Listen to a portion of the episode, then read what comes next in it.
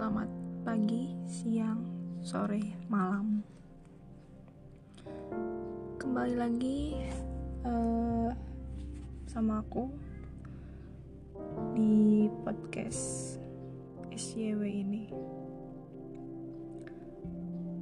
Untuk di episode kali ini aku mau ngebahas tentang ditinggal pas lagi sayang-sayangnya atau ghosting. Oke, tanpa basa-basi, kita langsung aja ya.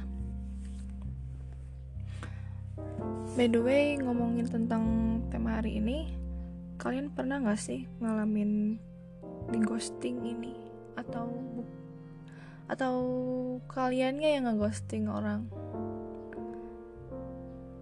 menjadi pelaku atau korban. Rasa sayang itu nggak selalu menyenangkan ya. Di saat kita sudah sayang dengan seseorang, eh dianya malah menghilang atau ninggalin. Perihal perasaan dijadikan seperti mainan. Kalau masih baru aja disayang-sayang, dimanja-manja, gak mau dilepas giliran udah bosen aja ditinggalin terus cari yang baru pertanyaannya mau sampai kapan kayak gitu? Masih mending sih kalau misalkan ngeghosting atau di ghostingnya itu ada status pacaran awalnya. Coba kalau misalkan gak ada status. Misalnya uh, hubungan tanpa status gitu kitanya udah baper duluan terus uh, lawannya itu nggak nggak bener-bener suka gitu sama kita cuman kayak nganggep nganggep apa ya nganggep main atau ya bercanda gitu. Terus tahu-tahu ngeghosting atau kita yang ghosting coba kalau kayak gitu sakit banget rasanya emang. Bingung karena kalau mau ngeluh pun atau minta kepastian pun siapa aku gitu. Aku tuh siapanya kamu. Gitu kan. Aku nggak tahu ya seseorang melakukan hal semacam itu tuh karena apa. Karena atas dasar apa juga. Entah si pelaku sengaja melakukan modus itu. Terus kalau udah sayang tandanya saatnya meninggalkan. Atau bisa jadi si korban aja yang ngerasa terlalu baper. Padahal si pelaku ngerasa biasa aja dalam memperlakukan kamu. Tapi ya kamunya aja yang melebih-lebihkan. Dikira sih dianya sayang, padahal be aja. Jadi siapa dong yang salah? Gak ada yang salah sih. Hanya saja salah paham mungkin. Oh ya, kalau kamu ngerasa di ghosting atau ngerasa galau karena lagi ditinggalin pas lagi sayang-sayangnya, aku mau ngasih tips sedikit atau trik biar kamu nggak larut-larut dalam kesedihan perihal di ghosting ini. Semoga membantu. Aku harap sih ngebantu. Oke, yang pertama, tunjukkan kebahagiaan. Maksudnya gimana? Tunjukkan kebahagiaan ini adalah hindari terlalu memikirkan sampai kamu nggak makan atau terlalu memikirkan dia dalam larut-larut. Apa pun yang kamu lakukan, selalu ingat dia. Hindari itu. Itu yang membuat kamu berpotensi untuk nggak bisa melupakan dia. Seperti ngelamun atau stres atau posting story tentang galau-galau. Jangan pokoknya jangan tunjukin ke jangan tunjukin kegalauan kamu. Pokoknya tunjukin aja kebahagiaan. Jangan bikin quotes yang galau-galau deh. Kalau kayak gitu nanti si pelaku ghostingnya ini bakalan ngerasa uh, apa ya kayak kok dia uh, sedih nih ditinggalin sama gue. Jadi ngerasa kayak tinggi hati gitu atau apa ya? Ya pokoknya gitu deh. Kemudian lakukan hal positif.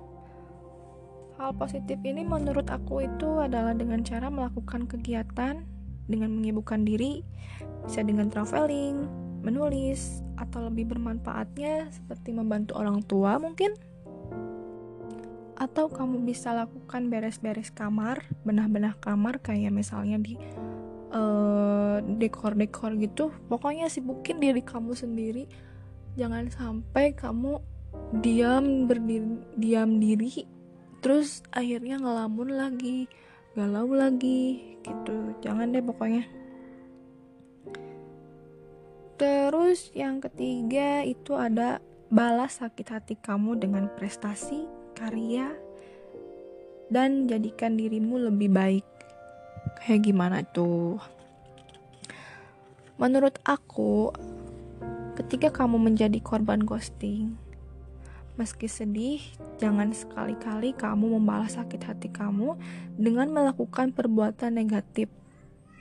Contohnya, misalnya kamu ya tadi itu uh, update story, story galau, atau kamu ngelamun sampai nggak makan, nggak mau ngomong, nggak mau keluar kamar, atau lebih parahnya cutting.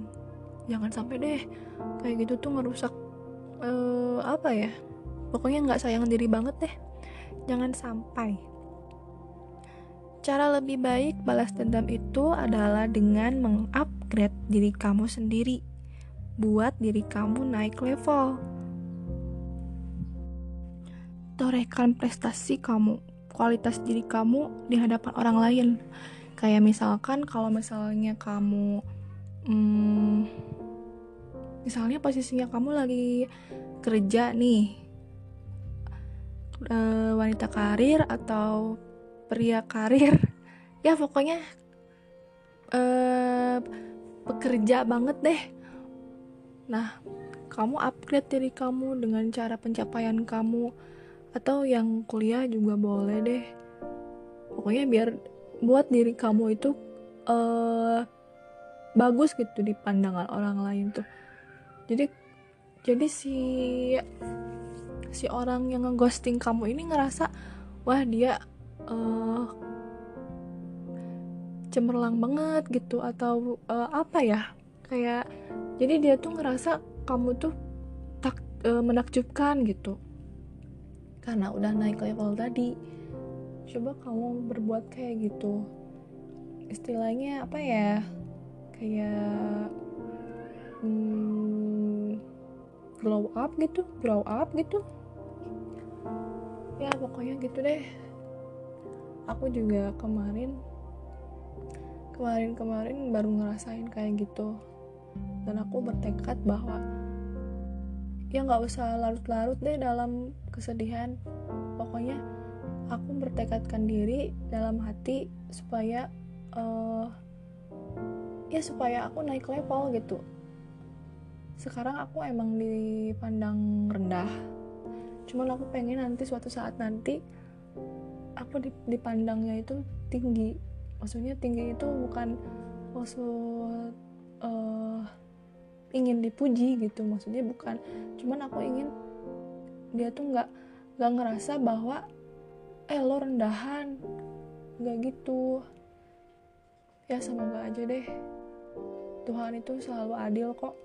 Saat ini kamu di bawah mungkin saja suatu saat kamu ada di atas kita nggak tahu kan. Mungkin juga dengan cara dia ngeghosting kamu itu petunjuk dari Tuhan bahwa dia itu nggak baik gitu buat kamu. Kamu itu spesial. Kamu berhak mendapatkan yang lebih baik. Mungkin seperti itu singkatnya. Ya akhirnya selesai juga ya episode hari ini. Oh ya kemarin katanya dapat kritikan. Aku tuh terlalu banyak basa-basi. Maafin ya soalnya emang suka banyak omong. Nanti dipersingkat deh. Untuk kritik saran dan komentarnya kalian boleh kok uh, eh, DM aku di Twitter atau di Instagram juga boleh ketik aja Sally uh, Sally Widianti kalau di Twitter Sally Widianti 19 kalau di IG agak susah sih. Di IG S X Y X W. Itu maafin ya. Oke okay, uh, eh, terima kasih sudah mendengarkan. Assalamualaikum warahmatullahi wabarakatuh